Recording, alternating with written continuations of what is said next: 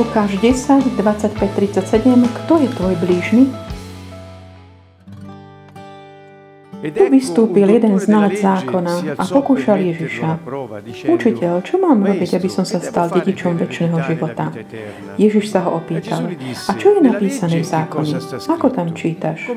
On odpovedal, milovať budeš Pána svojho Boha z celého svojho srdca, celej svojej duše, celej svojej sily a z celej svojej mysle a svojho blížneho ako seba samého. Správne si odpovedal, povedal mu Ježiš. Toto roba budeš žiť. Ale on, aby sa ospravedlnil ďalej, sa pýtal Ježiša, a kto je môj blížny? Na to Ježiš začal rozprávať. Istý človek zostupoval z Jeruzalema do Jericha a dostal sa do rúk zbojníkov. Tí ho ozbíjali, doráňali, nechali ho polomrtvého a odišli. Náhodou vyšiel tou cestou kňaz, ktorý ho síce videl, no odišiel ho. Takisto aj Levita, keď prišiel na to miesto a uvidel ho, obišiel ho. No prišiel k nemu aj istý pocestný Samaritán. Keď ho uvidel, prišlo mu ho ľúto. Pristúpil k nemu, nalial mu na rany olej a víno a obviazal mu ich. Potom ho vyložil na svoje dobytča, zaviezol do hostinca a postaral sa o neho. Na druhý deň vybral dva denáre, dali hostinskému a povedal, staraj sa o neho. Ak na neho vynaložíš viac, na spiatočnej ceste ti to zaplatím. Kto podľa teba z tých troch sa stal blížnym tomu, čo padal do rúk zbrojníkov? On povedal, ten, čo mu preukázal milosrdenstvo. A Ježiš povedal, choď a rob podobne.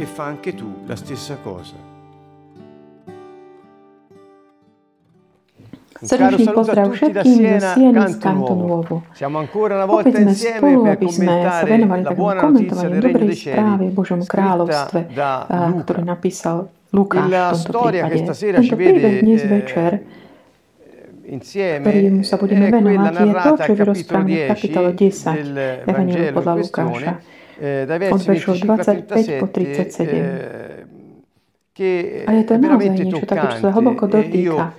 Ja z mojej strany som sa nevedel dočkať, môcť sa tomu venovať spolu s vami, aby sme spoločne tak pochopili do hĺbky taký význam, zmysel tejto udalosti, tohto podobenstva, ktoré Pán tu rozpráva. Hovorím príbeh a aj podobenstvo, bo ako obyčajne máme tú situáciu reálneho života, ktorej Pán ako vsunie to podobenstvo na to, aby vysvetlil tým tomu človeku, ktorý je tam, prítomne mu niečo vysvetlil, niečo také hlbšie, niečo to, čo tak zdánlivo by sa mohlo zdať, že je tá situácia.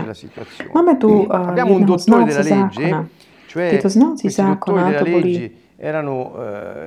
tí, ktorí mali akoby to poznanie písma a ktorí boli určitým spôsobom často ako keby accomunati ai farisei ed erano podobne ako farizei boli takými oponentami Ježiša. Takže tento človek prišiel za Ježišom, nie aby bol taký len človek, ktorý sa reálne zaujíma, ale niekto, kto trošku ako keby chce byť taký prefíkaný a hovorí ako verši dvadsaťpäť, že prišiel, aby ho pokúšal, čiže aby ho tak nachytal, aby ho padol do pásy. A potom hovorí učiteľ, čo mám robiť, aby som sa stal dedičom večného? Je to otázka, ktorá mnohokrát bola daná Ježišovi. Ideme ďalej v tomto príbehu.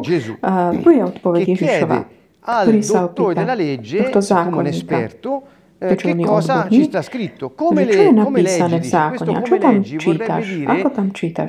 To znamená nielen to, že ako to ty interpretuješ, ale čo hovorí to písmo ohľadom tejto témy a ako čítaš, to znamená, čo ti zostane z toho, čo je tam napísané ohľadom uh, tejto úlohy. Čo, čo bolo, ako môžem ohľadom tej otázky, ako, čo mám robiť, aby som pod niečom väčšinou života. A keby sa ho to opýtali nás dnes večer, ako môžem jazdiť väčšinou život.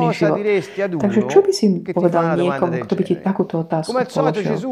Ako obyčajne Ježiš neodpovie, ale hovorí, povedz mi ty, čo myslíš? A čo hovorí o tom písmo, ako to ty aplikuješ? On odpovedal, ako povedal, či cituje dve prikázania, ktoré nie sú z toho dekalogu, ale sú tie príkazy z Deuteronomia šesť b a z Levítiku devätnásť. I due comandamenti che per esempio Yeshua in Matteo ventidue, trentasei, quaranta egli stesso disse sono i grandi comandamenti. Ebbene, a questa affermazione di, del dottore della legge Gesù non poteva altro che dire va benissimo, perché? Perché in Matteo ventidue proprio Gesù che dice questi sono due grandi comandamenti e to sú tie hlavné prikázania. A teda je jasné, že dodržiavanie týchto dvoch veľkých prikázaní nás vedie akože dediť večný život. Gli disse fa questo e vivrai, cioè avrai questa vita che vai cercando. Vuol dire che se ami Dio e ami il prossimo, questa è la chiave per poter compiere le opere di giustizia, di altezza morale sublime che sono contenute nella legge dei profeti e accostarsi a Dio e agli altri con la bontà del cuore. Questa è la chiave per poter vivere nella giustizia di Dio. Non c'è un'altra chiave. Gesù stesso poi ci insegnerà che l'amore è ciò che contraddistingue il suo. Je to, čo akoby charakterizuje jeho ľudí. A hovorí sa tiež, že láska je tá vyššia cesta na čo, aby sme mohli používať tieto dáry Ducha Svätého, charizmy. Čiže je to v podstate ten istý koncept. Iným spôsobom táto otázka toho, toho znalca zákona, kto je môjim blížnym, tu spustila takú ako keby rôzne pozície, také vysvetlenia. Niektorí hovoria, že keďže blížny v tom podobenstve il samaritano dovesse essere un'indicazione del Messia ad amare gli stranieri, perché Samaritani sarebbero stati considerati pari ai gentili, e quindi voleva dire che Yeshua stava indicando amate i gentili e i vostri fratelli ebrei. Mi sembra che questa interpretazione sia piuttosto stiracchiata, anche se è stata piuttosto divulgata e ancora in voga ako interpretácia týchto veršov, ale si può anche citare un altro passo del Levitico diciannove trentotto, quindi subito seguente a questo, per far vedere che qual era il vero senso della parola prossimo secondo il libro del Levitico. Mi preme perché si introduce non soltanto a chiarire quale poteva essere il valore della parola prossima nel Vecchio Testamento, ma anche per capire qual è l'allargamento dell'orizzonte che Yeshua è venuto a dare a questa parola qui. Dunque, se nel verso diciotto, eh, capitolo Levitico diciannove, dice, non ti vendicherai, non serberai rancore contro i figli del tuo popolo, ma amerai il prossimo tuo come te stesso. Io sono il Signore. Questo è quello citato dal dottore della legge, ama il prossimo tuo come te stesso. Qui chiaramente chi è il prossimo? Il prossimo è i figli del tuo popolo, e cioè gli stessi appartenenti alla medesima alleanza. E quindi eh, non sta ad indicare persone straniere eh, o estranee all'alleanza, ma sono quelli della stessa alleanza. Infatti al verso trentotto dello stesso capitolo più sotto, ehm, scusatemi, al verso trentaquattro, non trentotto, dice tratterete lo straniero che abita tra voi come chi è nato tra voi, tu lo amerai come te stesso, poiché anche voi foste stranieri nel paese d'Egitto, io sono il Signore vostro Dio. Quindi vedete, non è che Dio dice ama il prossimo tuo, cioè gli stranieri, cioè i gentili che sostituiscono gli ebrei, no, dice l'amore per il prossimo, l'amore tra coloro che stanno nella stessa alleanza, ma allo stesso tempo come te stesso devi amare anche gli stranieri che ti cudzincov, prečo, lebo aj ty, Izrael, si bol kedysi um, cudzincov v krajine Egyptu. A to, čo bolo urobené tebe, urobené ty, také budú také zrkadlo toho zlatého pravidla, golden rule. Táto myšlienka Ješu, ktorý ako by tak dáva tieto prikázania pod takým zväzkom lásky, tak rozšírené v novom zákone. Ak pomyslíte na to, čo potom sám Ježiš zanecháva svojim, pri večeri, pri poslednej večeri, kde ten blížny sú tí bratia vo viere, to hovorí, vy milujte sa navzájom, ako som ja miloval vás. Takže tu pridávaš takú na to prirovnanie, aká láska to má byť taká, akú on mal voči ním. Vstupuje teda ten koncept tej vzájomnosti, ktorý v starom zákone ešte nenachádzame. Aj keď je trošku tak možno naznačený, ale nie je tam, ale Ješua to veľmi tak akoby veľmi jasne tak rozšíri tento koncept voči blížnym, čiže voči bratom vo viere, s takým tým, s tou vzájomnosťou tejto lásky. A takéto porovnanie, ktoré podmienuje akoby tú lásku. Čo je ten štandard, ten, ktorý nastavil Ješua, Mesiáš? Okay. Takže keď sme si toto vyjasní, čo sa mi zdalo dôležité, aby sme mohli dať do kontextu tento, tento príbeh, chcel by som povedať, že bez ohľadu na tú otázku toho zákonníka, ktorom povedal, že kto je ten blížny, to je môj blížny, povedal, Ješua nedefinuje toho blížneho. A v tom podobne stalo vysvetlí. Zdalo by sa to, ako keby to nechal takú ako by neodpovedanú tú otázku. E vediamo che Ale cosa è sa, successo. Čo sa vlastne udialo?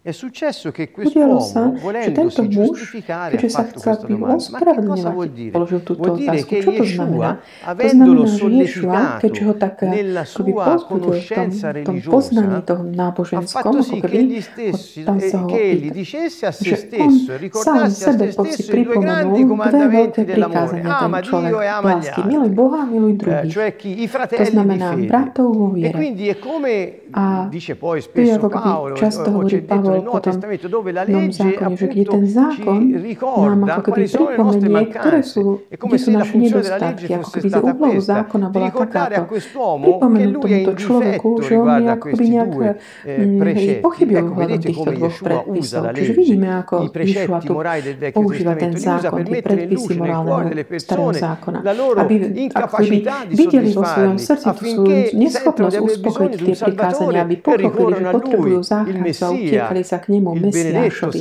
ktorý je požehnaný záchrancom. Pre mňa je to taká veľká pravda, takáto modalita, ktorú Ješua má, že na tieto otázky ohľadom večného života on prednáša, predstaví zákon Tóru, ktorá potom ako keby osvetlí v srdciach ľudí ich hriechy a ich morálnu situáciu, ktorá je často katastrofická. Tento, takisto tento muž, keď si sám sebe povedal, ktoré sú tie veľké prikázania, si uvedomil, že nedodržiava. Aby si to nejak ospravedlnil, tak položí takú tú otázku, že kto je môj blížny, ako by našiel východisko. To je typický prístup takých náboženských, alebo tých, ktorí sú postihnutí takou morálkou, tou náboženskou. Nájsť ako keby v tej písme nejaké východisko, vyhnúť sa tomu, ako keby hľadať len také tie koncepty a vyhnúť sa tomu, čo sú také tie morálne pozvania svedomia. Ebbene, qui inizia Jeshua una grande parabola che non possiamo non plaudire e ringraziare Dio per avercela data e anche questa, ahimè, troppo spesso veľmi často traintesa, quindi spero di poterla rendere tak ja dúfam, že vás nella sua nella sua bontà e nella sua interezza. Také svoje svoje komplexnosti. Uh, ripeto, Gesù non illustra, non spiega chi è il prossimo, ma insegna al tutto la legge come amare, perché i due comandamenti erano sull'amore. Pretože tie prikázania, ktoré tam spomenul predtým, sú ohľadom lásky. Čiže vidíme, že ako potom používa túto túto okolnosť, aby priviedol tohto zákonníka, ktorý sa tak snažil skryť pred svojím svedomím, ako keby postaviť sa mu do očí v oči, tak, že, že ho zobral a urobil sa takým tým protagonistom, tej, robil ho tým protagonistom toho podobenstva. Často to bolo interpretované takto, že blížny je ten, koho máme milovať, je ten, ktorý je zranený a je akoby na zemi, teda podobenstvo o dobrom Samaritánovi, ten, ktorý je padnutý na a treba mu pomôcť a znovu ho ustanoviť. Čiže je to často používané v náboženských prostiach takto, aby to bolo povzbudené, aby ľudí povzbudzovali robiť skutky charitatívne alebo lásky voči tým, ktorí sa majú zle, tak, aby sa určitým spôsobom ako by získať, ako keby si zaslúžili niečo. Ale nie je to tak. Ja chcem tak toto, čo je tu napísané pri také dei. Ma čítať to ako také, ako očami dieťaťa, bez, bez nejakých predsudkov, jednoducho tak, ako je napísané. A pozrime sa, arrivare. Vedete, tam se voi mettete nei personaggi, anzi, se voi mettete tie postavy, coloro che stanno vivendo la situazione reale, cambia un po' tutto, perché diventa viva la storia. Per esempio, prendete l'uomo picchiato, cioè la storia è questa, un uomo scendeva da Gerusalemme a Gerico e si batté nei briganti, lo spogliarono, lo ferirono, se ne andarono, lasciandolo mezzo morto. L'uomo che viene picchiato, che viene lasciato mezzo morto, moribondo a terra, è il dottore della legge. Ktorý je tam dobitý, je vlastne ten zákonník. Čiže on ho tam súložil do tohto, tento muž, ktorý si ty, evidentne nezdá sa, že kto je to vlastne, akú úroveň mal v tom náboženskom prostredí alebo sociálnom vzťahu a podobne, ale že akej etnii patril. To je tam nie k tomu nič. Je to jednoducho muž, ktorý je v núdzi a potrebuje, aby mu bolo pomohol, niekto mu pomohol, lebo je proste zranený na zemi. A čo sa udeje? On zespíde z Jeruzalema do Jericha. Jedna interpretácia taká diciamo aderente a quello che è il senso delle parole usate. Gerusalemme è il fondamento della pace, il luogo della pace, e quindi lui va a questo uomo, sta scendendo, sta precipitando dal, dal luogo dove è il fondamento della pace verso Gerico, che è il luogo della maledizione, e quindi è incamminato in una via di perdizione per passare dalla pace alla maledizione. Lungo questa strada si imbatte in alcuni briganti che lo battono, lo feriscono, lo spogliano e poi se ne vanno lasciandolo mezzo morto. Sono i suoi compagni che li trova sulla stessa strada, anch'essi sulla strada verso Gerico, che in qualche modo ehm, sono quei religiosi legalisti che mentre precipiti dal fondamento della, pa- della pace verso il luogo della maledizione ti bastonano con la Torah, ti picchiano, ti spogliano di tutto quello che potevano essere le forze che potevi trovare, perché ti condannano con il comandamento di tým prikázaním Božím. Skoro tie prikázania. Non ti danno lo spiraglio di dire cosa dice la tua coscienza, trova la fiducia nel Messia, egli perdonerà i tuoi peccati, come poi abbiamo visto ha fatto Yeshua verso la donna a casa del fariseo chiamato Simone, e farà verso quest'uomo invitandolo a fare altrettanto. E dice, ah, per un caso un sacerdote scendeva per quella stessa strada. Con questo sta dicendo che i sacerdoti, e qui prende il sacerdote appunto, massima esponenza dell'ordine religioso, appunto il sacerdote è sulla stessa strada, anch'egli si avvia verso il luogo di perdizione. Cari amici, chi non ha il Messia non ha la vita, e inevitabilmente a causa dei suoi peccati è condannato dalla legge stessa, che è santa e buona, e cui precetto di uno standard morale che senza lo Spirito Santo non può essere vissuto. E quindi per quanto legalisti e per quanto aderenti alle tradizioni, essi stavano incamminandosi tutti verso la terra della perdizione, della maledizione. E quindi il sacerdote, anch'egli non aveva gli strumenti per poter aiutare quest'uomo moribondo. Vedete, ma quando lo vide passò oltre, dal lato opposto, quasi lo scansa, perché non ha gli strumenti, non ha la capacità di poterlo aiutare. E anche un levita, mentre ecco, anche, anche il levita, che sarebbe uno che deve aiutare le persone a dare culto a Dio, dargli adorazione, eccetera, anch'egli, vedete, passò oltre, dal lato opposto, si scansano, non, non, non hanno la capacità di stare sul posto dove il moribondo sta aspettando un gesto di salvezza. Ma un samaritano che era in viaggio, anche lui, ed era strano che un samaritano passasse per la strada che andava da Gerusalemme a Gerico, intanto. E poi usa il samaritano, Yeshua probabilmente, per vari motivi. Uno di questi è che nel capitolo nove era appena passato da Samaria. Eh, Eh, e non era stato ricevuto dai samaritani, eh, perché lui si, era, si stava dirigendo a Gerusalemme. Ecco, lui comunque, essendo appena stato rifiutato dai samaritani, ed essendo i samaritani un popolo disprezzato dai, dagli ebrei, eh, chiaramente prende ad esempio il samaritano. Il samaritano è Gesù stesso, è il Salvatore, che si presenta nei panni, nei panni Dico lui che pur essendo disprezzato dai suoi, è colui l'unico che può portare la salvezza. Guardate, giunse presso di lui e ne ebbe pietà. Quindi qual è il, questa virtù umana che esprime questo samaritano? La virtù umana è la compassione, ne ebbe pietà. I samaritani non erano considerati dagli ebrei dei gentili, cioè degli stranieri, perché i samaritani erano un popolo, erano ebrei che si erano poi, diciamo, eh, un po' contaminati con altri popoli e che avevano punti di vista, leggi e tradizioni, tradizioni diverse riguardo, per esempio, al Tempio, riguardo all'ordine dei sacerdoti e cose di questo genere.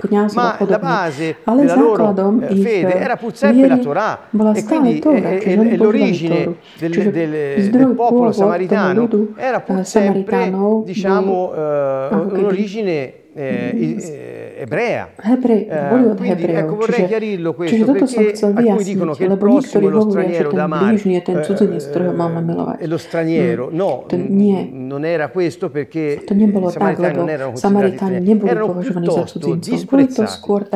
Se voi prendete Isaia cinquantatré troverete che Yeshua è l'uomo dei dolori, disprezzato, rifiutato dai suoi, e quindi prendendo su di sé il vestito del samaritano, Yeshua dice già da qui, già da questo episodio, che lui è disprezzato e rifiutato dai suoi come un samaritano, eppure lui è quello che ha gli strumenti per aiutare il moribondo, che era il dottore della legge. Pensate che stava parlando a questo dottore che era un personaggio della storia, ma che sentiva parlare di sé in questa storia, e pensate il suo cuore forse andava a mille, forse la sua coscienza stava ribollendo in quel momento e gli stava già presagendo, facendo presagire la fine.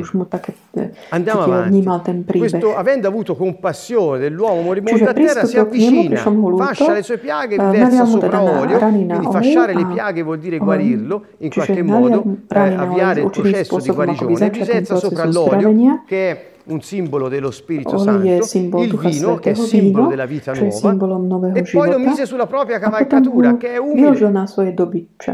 Dunque, che cosa fa questo samaritano in realtà?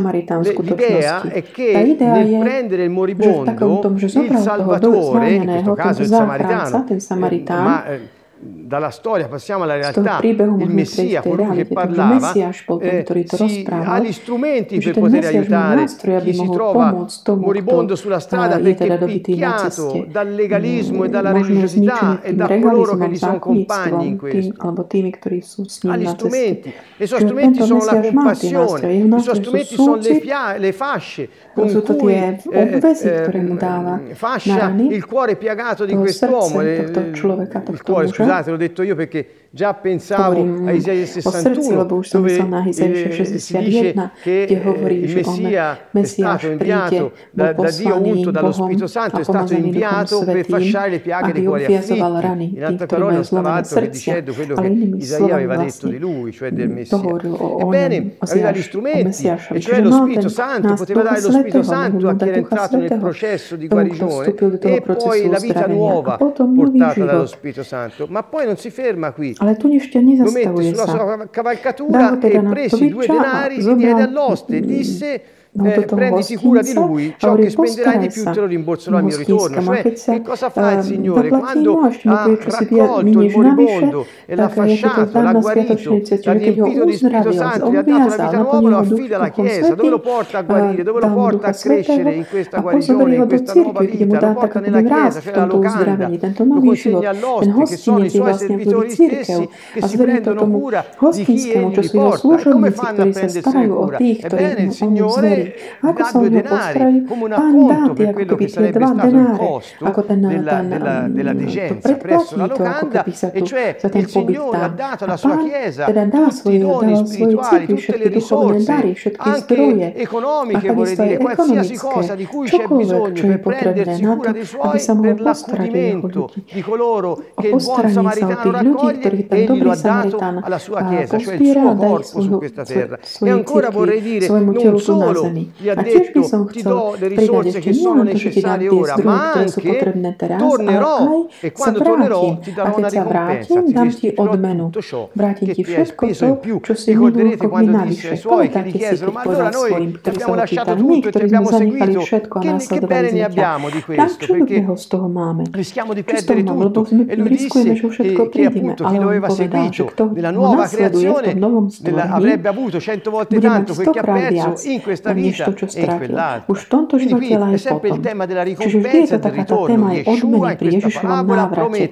Čiže Ježiš aj v tomto predomenstvo príbávam uzdravenie, spásu, plnosť Ducha Svätého, nový život a efektívnu cirkev, ktorá slúži Pánovi a tým, ktorí sú jej zverení, aby ich mohli priniesť do plného znovu ustanovenia, aby oni mohli potom slúžiť ďalej. Čiže zveruje im, dávajme všetky zdroje potrebné, aby sa mohli do ich postarať a prísľubujem im, že sa vráti. Ješua, Mesiáš ešte neskončil, on sa vráti. A keď sa vráti, dá odmenu svojim, ktorí boli verní. Questo è il tema della parabola, che è ben altro da quello che gli hanno voluto dire, cioè aiuta i bisognosi, c'è qualcosa di più. E poi dice, alla fine, quale di questi tre ti pare che erano i tre? I tre erano il sacerdote, il levita e il samaritano. Qual è stato il prossimo di colui che si imbatté nei ladroni? Ecco qui il capovolgimento di fronte, ecco qui l'inattesa sorpresa del Messia. Qual è? È quella che mentre il prossimo, počas, kým blížny, podľa takého toho predpisu levického je ten, ktorý ti je blízko vo viere, to znamená v tej istej aliancii. Tu, ten blížny je ten, ktorý práve pomúha, pomáha tomu núdznému.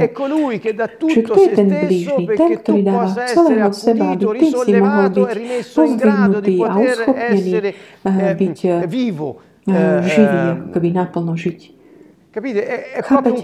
Čiže je to práve naopak, než bežne sa myslí, lebo ten zákonník myslel tak zmyslom vysvetlenie, také podľa starého zákona ohľadom blížneho, že kto je niekto, koho ty máš milovať, ale v skutočnosti on mu hovorí, ty nemáš hľadať niekoho, koho ty máš milovať, zobrať si napríklad Levitikos, ale máš hľadať niekoho, kto ťa miluje, lebo ty potrebuješ záchranu. Ty nemôžeš prinášať spásu, ak si používaš bisognosi piuttosto che portarli all'amore di Dio attraverso il risveglio della loro coscienza. Vedete, sentite, è proprio una cosa diversa. Quindi il prossimo chi è? Chi ti aiuta, chi ti accudisce, chi ti salva? Egli è il prossimo. E dice, quindi se te vuoi interpretare il libro del Levitico, il prossimo non è qualcuno che ti aiuti, ma il prossimo è chi ti ha aiutato, quindi ama chi ti ha aiutato nella vita. Sentite come cambia. Čiže vidíme, ako sa to mení. A tým, a tým tu sa ale nezastavuje ešte, lebo nepovie len to, že toto, aby mu dal zmysel tomu slovu, že blížny v knihe Levitiku. Ale uzatvára takto. Il dottore risponde, beh, il prossimo è stato colui che ha usato misericordia al moribondo. E quindi chi era il prossimo? Era il samaritano. Vedete, un altro, un'altra virtù grandissima, la misericordia, come la compassione che abbiamo trovato su. E Gesù gli disse, va e fa anche tu la stessa cosa. Quindi gli sta dicendo, ama chi ti ha aiutato e sii prossimo di quelli che hanno bisogno, aiutali. Eh, E qui si sente già la vicendevolezza, già la reciprocità del sostegno amorevole di coloro che Tých, ktorí hľadajú, akoby snažia sa priviesť všetkým ku spáse a plnosti života, ktorú, ktorú potom tak ešte zhorazňuje Ján. Čiže poď a rob aj ty to isté. Čiže čo je taká tá ponaučenie z tohto podobenstva? To znamená, že všetci my potrebujeme spasiteľa, záchrancu. Často my možno hľadáme ľudí, ktorí máme milovať a pomáhať im, skoro tak vstupujeme se non facciamo quello non ci sentiamo vivi. Lebo ak by sme to nerobili, tak sa necítime živí. Ale tá úloha spasiteľa je také ako vyslučné v živote človeka, lebo je dôležité súcit a milosrdenstvo v srdci a taký ten postoj toho, ktorý nie, keď vidí nejakú núdzu, nemôže inak než mu pomôcť, podať mu ruku a dať mu všetko, čo má a zveriť ho potom starostlivosti tých, ktorí môžu pokračovať v tom diele. Toto je blížny toho núdzneho človeka. E chi poi bisognoso è stato aiutato da un próximo, lo ami il prossimo e a sua volta si faccia prossimo. Miluje toho blížneho a nám tam buď sa neho zastane blížným tomu, kto je vnúci, aby aj on mohol ponúknuť všetko to, čo má pre slávu Božieho kráľovstva. Toto je téma tohto podobenstva. Takže povedal by som, že kým ten zákonník sa akoby sám seba uspal, Ješua ho znú predstavuje, stavia pre jeho vlastné svedomie a hovorí, to si miluj tom, toho, kto ti pomohol a pomôž tomu, kto je vnúci. Čiže vlastne ten znalec zákona bol vlastne ten chorý, ktorý potrebuje toho Samaritána, hoci ho ako keby znevažoval a pohrdal ním, ale on potom prijal a zachránil. Čiže toto, drahí priatelia, je náš príbeh. My všetci potrebujeme záchranu Mesiáša, veľkého Ješua, ktorý nám obvezuje rány, naplňa nás svojim duchom, uzdravuje nás a uschopňuje nás žiť nový život a robí nás takými plnými toho nového života. Čiže už nie som to ja, kto žijem, ale je to Ježiš Kristus, ktorý žije vo mne, ako hovorí potom Pavol. A k tomuto jeho vyjadreniu ja sa z celého srdca pridepájam v takej tej radosti toho, kto to zakosí. Ja vás sa zdravím zo Sieny z Kantonu Ovo.